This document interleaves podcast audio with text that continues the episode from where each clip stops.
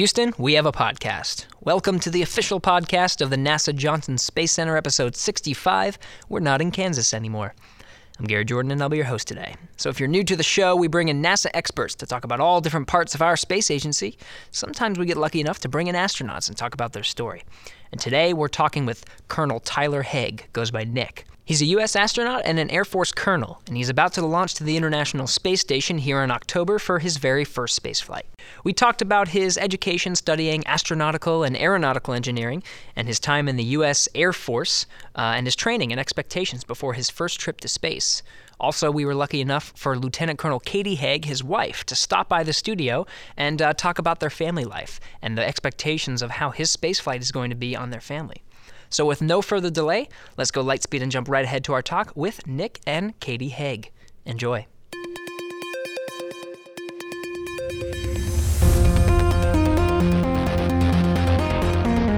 minus five seconds and counting.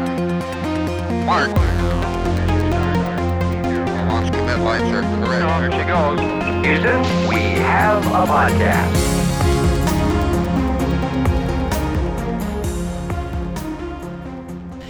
Nick, thank you so much for joining me today to uh, tell your story. Yeah, absolutely. Glad to be with you. So, I kind of wanted to start from your humble beginnings um, in Kansas. You know, you were growing up in a small town there, right? Yeah, yeah. So, um, I grew up in a few different small towns. Yeah. Uh, graduated from Hoxie, Kansas, out in northwest Kansas. Uh, my parents are educators, and so we moved around a couple different times uh, through my, you know, K-12 education. Um, but yeah, I'm a I'm a Kansas product. What do they teach? Uh, so my dad was a high school football coach, uh, and then he got into administration and uh, retired as a superintendent. My mother is a uh, is a, uh, a fifth grade uh, elementary educator. Okay. Yeah. Do you know what what subject she teaches? So it was social studies. Social studies. Yeah, okay. social studies and reading. Okay. Seems like your dad. Um, I mean, it seems like he kind of moved his way up the chain, he, like a true leader. Then, did you take a lot of influence and, and inspiration from him? Yeah, you know, I, I took a lot of insp- inspiration and influence from my parents. They they've instilled in me the whole you know work ethic and uh, nothing comes easy. You're gonna have to try. You're gonna you're gonna stumble. You're gonna fall. You're gonna get a you know bloody knee or and, but you gotta get up and dust yourself off and keep going. So. Um, they, they instilled in me the, the idea of you know right and wrong and and just uh, the importance of a hard day's work and and but I think uh, you know most importantly they always believed in me and taught me to believe in myself. That's pretty important. Yeah. Did your dad ever um, uh, push football on you or any kind of sports? Um, so, growing up in, in rural America, um, you know, I graduated with a high school class of, of 39 people. So it was a small class. If we wanted an athletic team, pretty much everybody had to play. So I played football and basketball and baseball and ran in track and, and did a bunch of other stuff too. Um, which I think is, I mean, that's a little secret about growing up in rural America. You, you, people tend to focus on all the things that are missing, but there's a lot of opportunity there. If you go into a really big, really big high school, you may only be able to do one sport. You know, I was able to do four sports and be on the debate team and do forensics and and do all of these other things. Um, so there's there's there's something special about growing up in a small town. Yeah.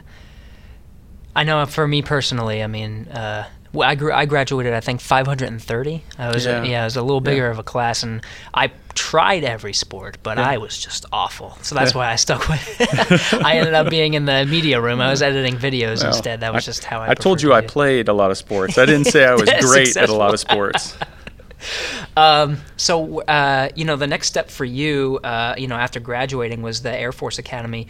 I'm guessing somewhere along the line in early education was some sort of influence for STEM, math, science, some kind of interest there. Do you know when that sparked? You know, I ever since I can remember, I've always just kind of math has come a little bit easy, uh, and I've always been interested in how things work. You know, finding a broken toy and putting it back together, building Legos, you know, yeah. all those things that kids do. Um, I, I just naturally gravitated towards those. Um, and, you, you know, the the idea of being an engineer, I don't think I really appreciated that until I was a senior in college, right at the at the Air Force Academy. That hey, I'm an engineer. You know, now when I look at look at my, look at my sons, you know, I can see engineer tendencies, and I and I know that, that someday that you know they may come to that realization. Oh, I'm an engineer too. But Yeah. it's uh, when I was growing up, it was just I, I did the the things that I enjoyed, and I gravitated towards engineering and physics, you know, and math, and Mm. and uh, I, it just uh, came a little easier, and I guess that's why I like to do it. You just found like a natural talent for it. You're like, I'm, I'm good at this, and I, I think I can be successful at it. Yeah, and and maybe it's as much of a, I like puzzles, and so it's constantly being thrown a new puzzle, a new you know math problem, a new hey design this. It's mm-hmm. it's all about puzzles. Yeah, fixing things and then stepping back and looking at the thing you fixed and kind of feeling proud about Yeah, it. Yeah, yeah. So where did the Air Force Academy come in? What made you want to pursue the Air Force over other options? Yeah, so um, you know, the kind of my first exposure to the Air Force Academy was on one of these uh, these education uh, conferences that, that my parents would go to over over the summer, and it was up in Denver. And uh, Colorado Springs, where the Air Force Academy is located, is just a little south of Denver. And one of those, uh, you know, side excursions that the conference organized was a trip to the Air Force Academy. So my parents took me along, and that was my exposure to it. And and I saw, you know, a just the the structure and the just the the way of life. It was it was it was something that just there was a spark there, and I was Yeah. like, hey, you know, I I'd be interested in going to school here, and you know that was in junior high, and then I spent the next couple years trying to to meet. Uh, you know, meet the the representatives that I was going to need a congressional appointment from, uh, writing letters to their offices saying, "Hey, I'm in ninth grade and I'm interested. Don't forget about me. Uh, I'm going to be looking for an appointment here in four years."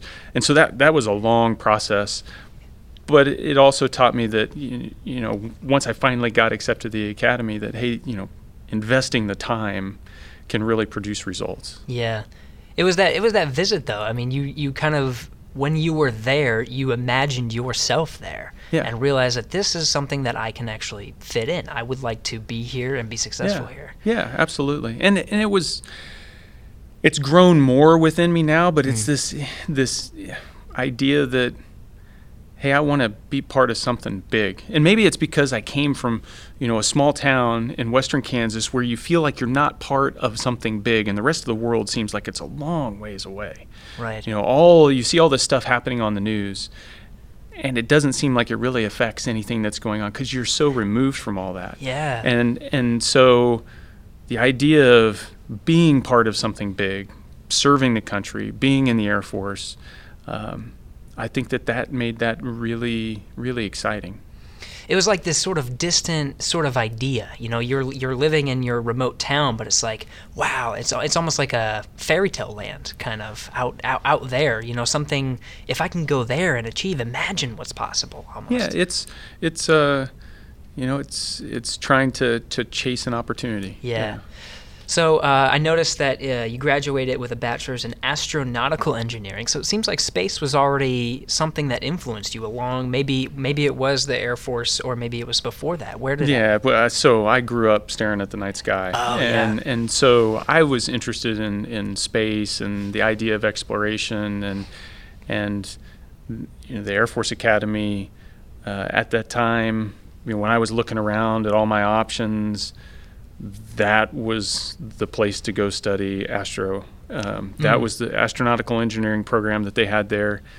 You know, I when I graduated, I had actually worked on building a satellite, and then, you know they're still doing that today. But you know, it was one of the first places in the world where undergraduate students were building satellites that were going to fly on their own. Um, so it was a, just an awesome opportunity, and uh, and when I went there, it was with the idea that hey, you know, I want to get involved with that part of it. I want to get involved with space, with engineering, and this is how it all kind of comes together. Hmm. So what made it made you want to continue your education then? Because you you kept going for aeronautical and astronautical engineering. Yeah, so uh, following graduation from the Air Force Academy, uh, I was fortunate enough to get a fellowship to go to MIT, Ah. um, a school that uh, that I would have never guessed that I would have been able to uh, um, get accepted to. So I thank the uh, the Air Force Academy uh, for that. Um, but yeah, so I continued to pursue that. I wanted to try to understand better. It's always that idea of you know continual self improvement. I want to know more about what I learned about. You keep peeling away, you know, layers of the onion, trying to find out what's below. Right. Um, so that was that was a lot of fun. It was a completely different experience going to you know uh, college and you know going to graduate school in Boston and going to the Air Force Academy uh, in Colorado. Yeah. Uh, but it was eye opening uh, because of that stark difference. Eye opening and cold. You seem to like cold places. Uh, I've changed that now, right? yeah, now being in Houston a little bit differently. Uh, at what point did you meet your wife, Catie? Speak of the devil. Hey, Catie, you want to come here? Sure. You can participate. Do I have a choice? You don't have to. We're doing a podcast. Yeah. Fun. So was this? Uh, did you guys meet um, what, during your bachelor's or, or uh, I'm yeah, guessing so at, there, the Air right? For- yeah. at the Air Force Academy. Yeah. Um, at the Air Force Academy, we uh, we both graduated in 1998. So we were in the same squadron the last two years there. okay. Uh, it's kind of funny, you know, we had lunch together every day for two years. really? As friends? Right. We, we didn't we didn't get married until two years after Oh, really? graduation. Okay. So, uh, yeah, it was just So what were you studying? Were you studying? Um, I were you was- similar programs? I was studying law. Law. Okay, so not similar. Not but just similar. Same kind of. I am yeah, not as smart academy. on the technical side, let's put it that way. But uh, yeah, I studied uh, law, and then at the academy, it's a combination of um, engineering and whatever you major in. Mm-hmm. So we wind up getting a Bachelor of Science degree in whatever it is that we're we're studying. So I have a Bachelor of Science degree in law. Okay. It's very Yeah. interesting. it's unique. Every cadet takes astronautical engineering and learns about orbits. Really? I did not do as well as Nick in that, but I tried really hard. So why did you choose the uh, Air Force Academy for law then? um, well, I didn't. I actually chose it because I wanted to fly. Oh, Um, okay. o- Originally, I wanted to be a pilot, and then um, I got to the Air Force Academy and found out that I was too short because I'm only five one, and you have to be five four.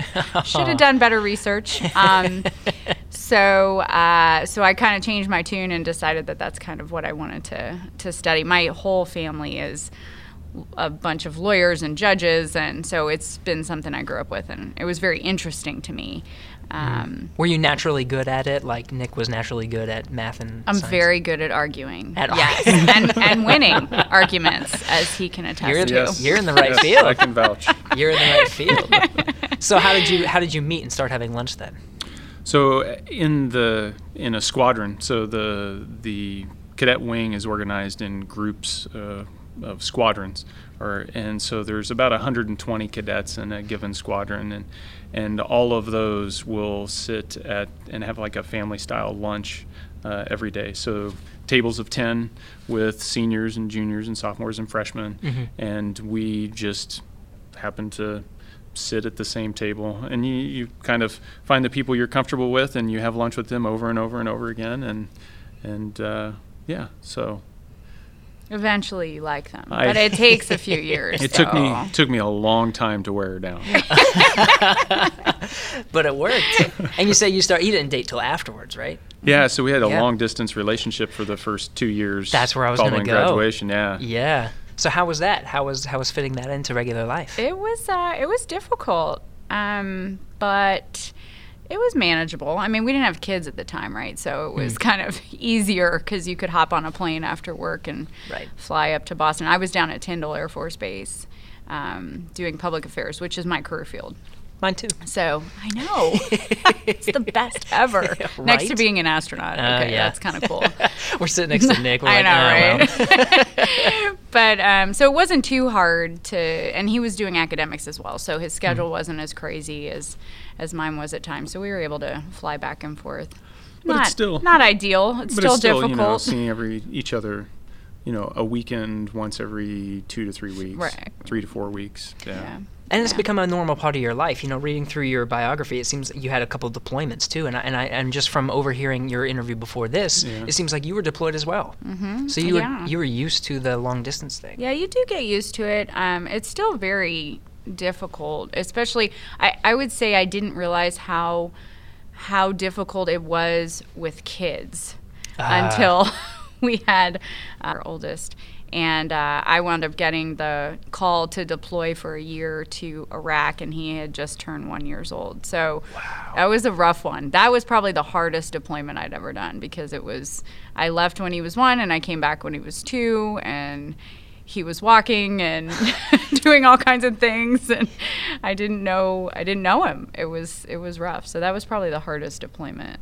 It was the hardest for me Yes, we know. I was doing- yes, yes. Were you doing a lot of the work? this, the single parent uh, Yeah. the single parent job is not easy i Right. have uh, immense appreciation for single parents out there Yeah. You know, this makes me think about uh, long distance space travel. You know, you see it all the time in the movies, you know, you, like uh, the video conferencing and stuff.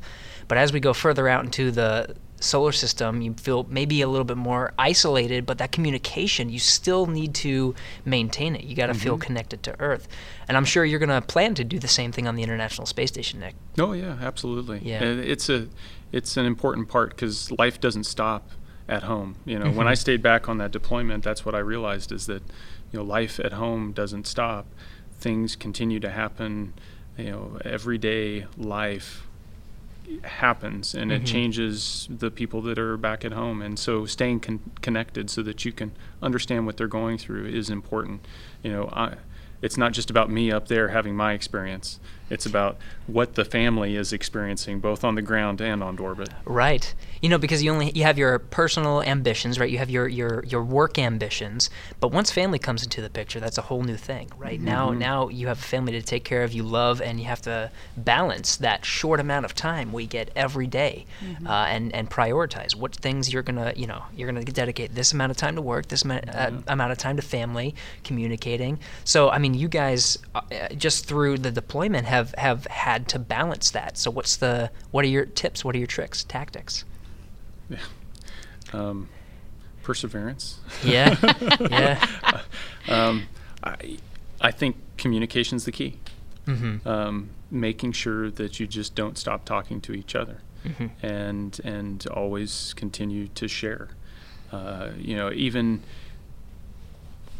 when you were deployed, and I know that you're having a, a bad day and it's a stressful thing, but if we're having a terrible day at home, it's important to still share that so that everybody understands what everybody's going through. If you start not communicating, then that's when you start to to drift apart. That's when you start to create complications. Mm-hmm.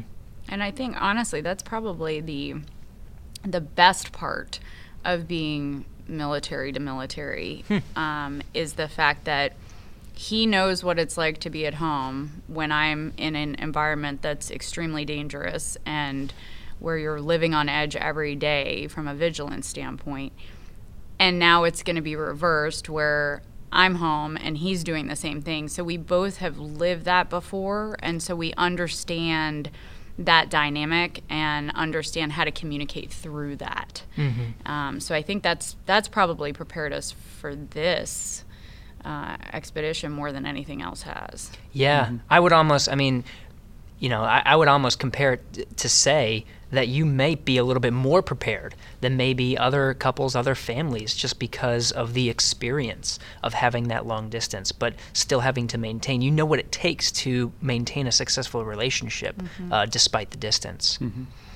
So, um, you know, tell me about some of the training that you've been doing uh, more recently, Nick, uh, to to start preparing for this flight. Yeah, so that's uh, that's just kind of builds upon that uh, learning through separation. Yeah. Uh, a huge chunk of the training flow leading up to launch is time spent in Star City, uh, just outside Moscow, learning how to fly the Soyuz, and uh, it's it's a lot of time away from home. It, it you know, personally, I find it very fascinating. It's another one of those complex systems that I get to crack open the hood and see how it all works. And so the engineer in me loves the the puzzle. Yes. Um, but it also takes you away from home a lot. So Mhm. that you know that, of that two years, I'd say about a year and a half of that has been on the road. Uh, so spaceflight, the separation doesn't start at launch. Right. Uh, it starts when you're assigned, um, and it doesn't stop until you're back on the ground after your mission. Wow. So what do you do to balance it? Are you are you still maintaining the long distance communication even through the Soyuz training from Star City? Oh, absolutely. Yeah. Uh, in technology today is awesome. I Yeah, remember. yeah. I remember back to the first deployment, to that deployment that you did to Afghanistan? No, I'd say so. The deployment deployment to Iraq. That's when we first started messing around with doing video conferencing, Right. and and being able to do that. The technology has gone so much. I mean, mm-hmm. it. We can just call up, and whether it's Skype or FaceTime or whatever you want to use, you can video call, and and almost with enough frequency that you're interrupting the flow on the other end. Well, hey, that I've is got the other I've got. I've got work to do. Stop calling me. that is the other problem. the time Yes. change. You know, I get done with work over there and she's just starting her work day and so I call to check in and, and then she's like, I have things to do. Oh yeah, you know those. You're going to have very busy days on the space station. Honestly, I mean, Yeah. s- you know, going over to Star City and learning about Soyuz systems is one thing, but there's a lot of other expectations when you're on orbit, and you're going to have very, very long days. So fitting that in is going to be important. Yeah, absolutely. Um, so, what are your, some of some of your ambitions whenever you go to uh, the space station? What do you really want to accomplish? Oh, so just Survival. well put. Well put. Yeah, it, it's it's get the mission done. Um, Hmm. I feel very fortunate to have the opportunity to go up there. Um, it's a unique position to be, you know, to go up there and be the steward of the station and help maintain it so it continues to to provide the awesome opportunity it provides for scientists, and to get to be those scientists' eyes and ears and hands and, and collect the data that that they need um, to be there on that, that front line and experience life in zero G and to experience my body adapting to all of that. Um, just just getting the job done is the ambition. Right. Um, and and coming back with the you know the personal satisfaction that okay, I, I made as few mistakes as I could possibly make, and I got the job done, and hopefully I've advanced everything one step more, and and the next guys are in a good position to take it from there. Yeah, it's the it's the because there's a lot of demand when you're up there, right? Mm-hmm. You're expected to do a lot of tasks and a lot of different tasks too, maintenance, science, Mm-hmm. you know, spacewalks, what have you. Um, but I like your point of saying that being successful in the tasks, but also making sure that the tasks are meaningful, that they have an impact on the larger goals of the agency. Mm-hmm. And there's a lot of stuff that we're looking forward to. I know one of the things you're working on now is uh, is commercial crew. So what are, what are you um, working on for there? So, um, per the timeline right now, uh, commercial crew, uh, there's the opportunity to have multiple of the first commercial crew launches come up and dock, whether that's the unmanned uh, uh, variants that come up and do their first test missions, or whether we're there, I'm there long enough that I'll see uh, the first crew rotate up. Um, it's it's uh, it's a great milestone. Uh, you know, we're returning launch here to the U.S., which I think is a great thing. But but the larger uh, point is that it provides us uh, with more resilience as a program. Uh, that we've got the ability to withstand problems with any one particular launch vehicle or spacecraft, and and still have a means to provide that continuous flow of of astronauts and cosmonauts up there to keep doing the work. Um, I mean, ultimately, that's what it's about. We've we've going to have the station. You know, we're coming up on the 20th anniversary of the station in November. Right. Um, you know, so we're talking about the station having, you know, it's two decades of work. Yeah. Let's keep that going. Right. And this is just a means to, to help help do that. Yeah, to enable access to it, right? Absolutely. Um, I did want to kind of circle back because you're you were selected in the uh, 2013 Mm-hmm. class, and now you're the first astronaut assigned, the first to go up. Um, can you tell me about the training that you guys have done together as a class, and are you ready? Are you ready for this task? Yeah. So the the first two years of training following getting selected back in 2013, the, the the astronaut candidate training uh, was just awesome. Uh, it's your first it's your first chance to dip your toe into this is what space flight's going to be like. Right. The first time, it's so many firsts. It's the first time that you try to work a robotic arm and you're mentally contorting yourself so that you can see, you know, three dimensions upside down and, and work things backwards and, and make it work. Um, it's the first time you get to try on a spacesuit Yeah. and and and go under the water in the neutral buoyancy lab and and go okay this is what a space li- a spacewalk is gonna gonna be like or is this is as close that I'm gonna as feel.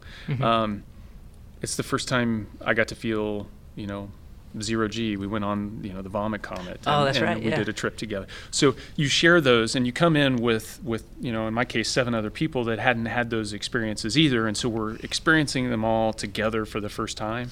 And so that's a that's a awesome bonding experience. You know that shared experience that we have and all those firsts uh, really draws you together as a as a class. Yeah. um, so it's just those two years were were pretty awesome And then you had a lot of training after that. Now, now it's now it's time to fly. yeah training hasn't stopped since i walked in the door Well, like you know, going back to that theme of there's there's a lot that you have to know and do, and and There there's is. a lot of different things too because um, commercial crew, right? That's going to happen during your your stay up there, and that's new. That's going to be a new thing for this station. You well we're doing new stuff every mission Yeah. Yeah. So Okay. you know, and there's there's focus on the commercial crew because that is a big thing. Mm-hmm. But there are new experiments going up all the time. There's Mm-hmm. new science being performed. There's new capabilities and new tech demos that we're doing. Um, it's it's you know research. It may seem like we're doing the same thing over and over there to the to the person sitting on the sidelines and not paying close attention, Mm-hmm. but we're doing new, different, groundbreaking research on the station every day, and we have been for almost two decades. Mm-hmm. I want to go back to because now you're assigned. Now you're about to fly. I want to go back to the time where you got the call that you were selected to be an astronaut. Do you remember that time? I do. It's it's it's funny you mention it because I was actually on my way to have lunch with Catie. really? And that's where it was lunch with Catie that you yeah, got it the was, call. it was lunch with Catie. So I was working, which is rare. yes, but it was it was a day. She was in the Pentagon, um, at in uh, in her office, and I was in an office in Crystal City, just just south of the Pentagon, and. I was getting on the elevator. I just walked out of the office. We weren't allowed to have cell phones in there, and so I was checking my cell phone, and I saw I had a message from NASA, and so uh, immediately the the heart starts beating through the chest, going, "Okay, well, we find out if this is it or not." Yeah. Um, so, side side note, that was less of a reaction, or maybe it might have been more of a reaction. I had had the call before and gotten the bad call a few years Oh, earlier. So, okay. so I I listened to the voicemail, and so as soon as I checked the you know the voicemail, I kind of knew what was going to happen because the last time I got a call, it was from somebody on the board, and and they said, hey, you know, you didn't make it this time. This time I got uh, a phone call from the person running the selection panel, Janet Kavandi, and and and so at that point I knew. Okay, this is the person that sends the good calls. so, so when I was finally speaking to her, I, you know, the heart had stopped racing a little bit, but it was checking that message that was the, uh, my heart was jumping out of my chest. But as soon as that happened, um, I immediately did not call Catie. I, I hopped on, I walked over, so met her in the office, we closed the door, and I said, Guess what? and she was excited. And I don't know, you may have hit me or something. No, I don't believe you. I, Yeah, probably. yeah. Really? Yeah. Just because of going through the experience before, right now Yeah. it comes it comes around again, and you're hoping, but you know now it's the Yeah. real deal. You got Yeah. it. I mean, so we, I say we because we submit my applications. Mm. Um, uh, so we submitted the first one in 2003. So it, it had wow. been a long process Yeah. of submitting applications and waiting and getting rejected and submitting again. And um, but that's just kind of how it goes. It's all worth it. You're right about to fly. I want to end with one more question, and since Catie's here, you know, what is? How are you guys preparing the family for this journey? Ooh. We're watching a lot of Star Wars. Look what Daddy's gonna do. Probably right? gonna go see the new movie soon. Okay. No, uh, that's that's probably it. You know, it's trying to make it more familiar, Mm. because you know the boys are young, and and trying to make it less scary and more exciting. Mm-hmm. And I think the way to do that is just make it more familiar. So we've watched some of the recent launches um, on NASA TV. Uh, and they've had the opportunity to come over to Star City and visit so they could see where I was training Oh, and they can wonderful. see, hey, this is the capsule that dad's going to sit in. And, and I take pictures and, and send them back and show them everything that's going on. So hopefully they've got an appreciation of what's going to happen. And then they can just be super excited when they feel the roar of the engines and, and uh, watch me streak off into space. Yeah. I have I have no doubt that they will. We are. Uh, we're also trying to make it not scary. Mm. So we're talking a lot about how the system works and what the different stages are and what they're going to see and um, and just kind of trying to explain to them that yeah, this is a dangerous process, but this is how safe it is, and kind of explaining that to them. So they're they're they're kind of engineer minds. They yeah. like to know how things work. So as soon as they understand how the stuff works, they they've seemed to be a little more confident and okay with the with Yeah. the situation. Plus, we just built the um, The Saturn the Saturn Five out of So we built it of Legos, and then we talked about all the systems, and, and they were like, "Oh, okay, now we get it." Yeah, putting it together. That's great. All right. Well, um, I th- I'm very excited for your mission, Nick. Thank you so much for joining me, and, and Catie, thank you for stopping by. Absolutely. Thanks.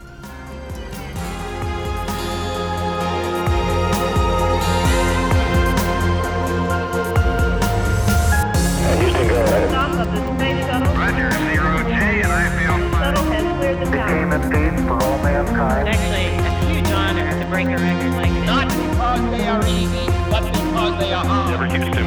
Welcome to space. Hey, thanks for sticking around. So, today we talked with Colonel Nick Hague about his expectations before his flight and his uh, journey to actually become an astronaut. And of course, thank you for Catie Hague for stopping by. So, you'll be able to follow Nick on his journey to the International Space Station. He's going to be on Twitter at AstroHague.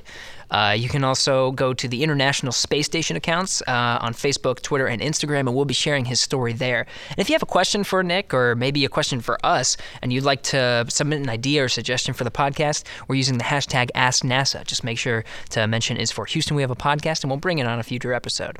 This episode was recorded on June 29th, 2018. Thanks to Alex Perryman, John Stoll, Pat Ryan, Bill Stafford, John Streeter, Brandi Dean, Kelly Humphries, and Sandra Jones. And thanks again to Nick and Catie Hague for coming on the show. We'll be back next week.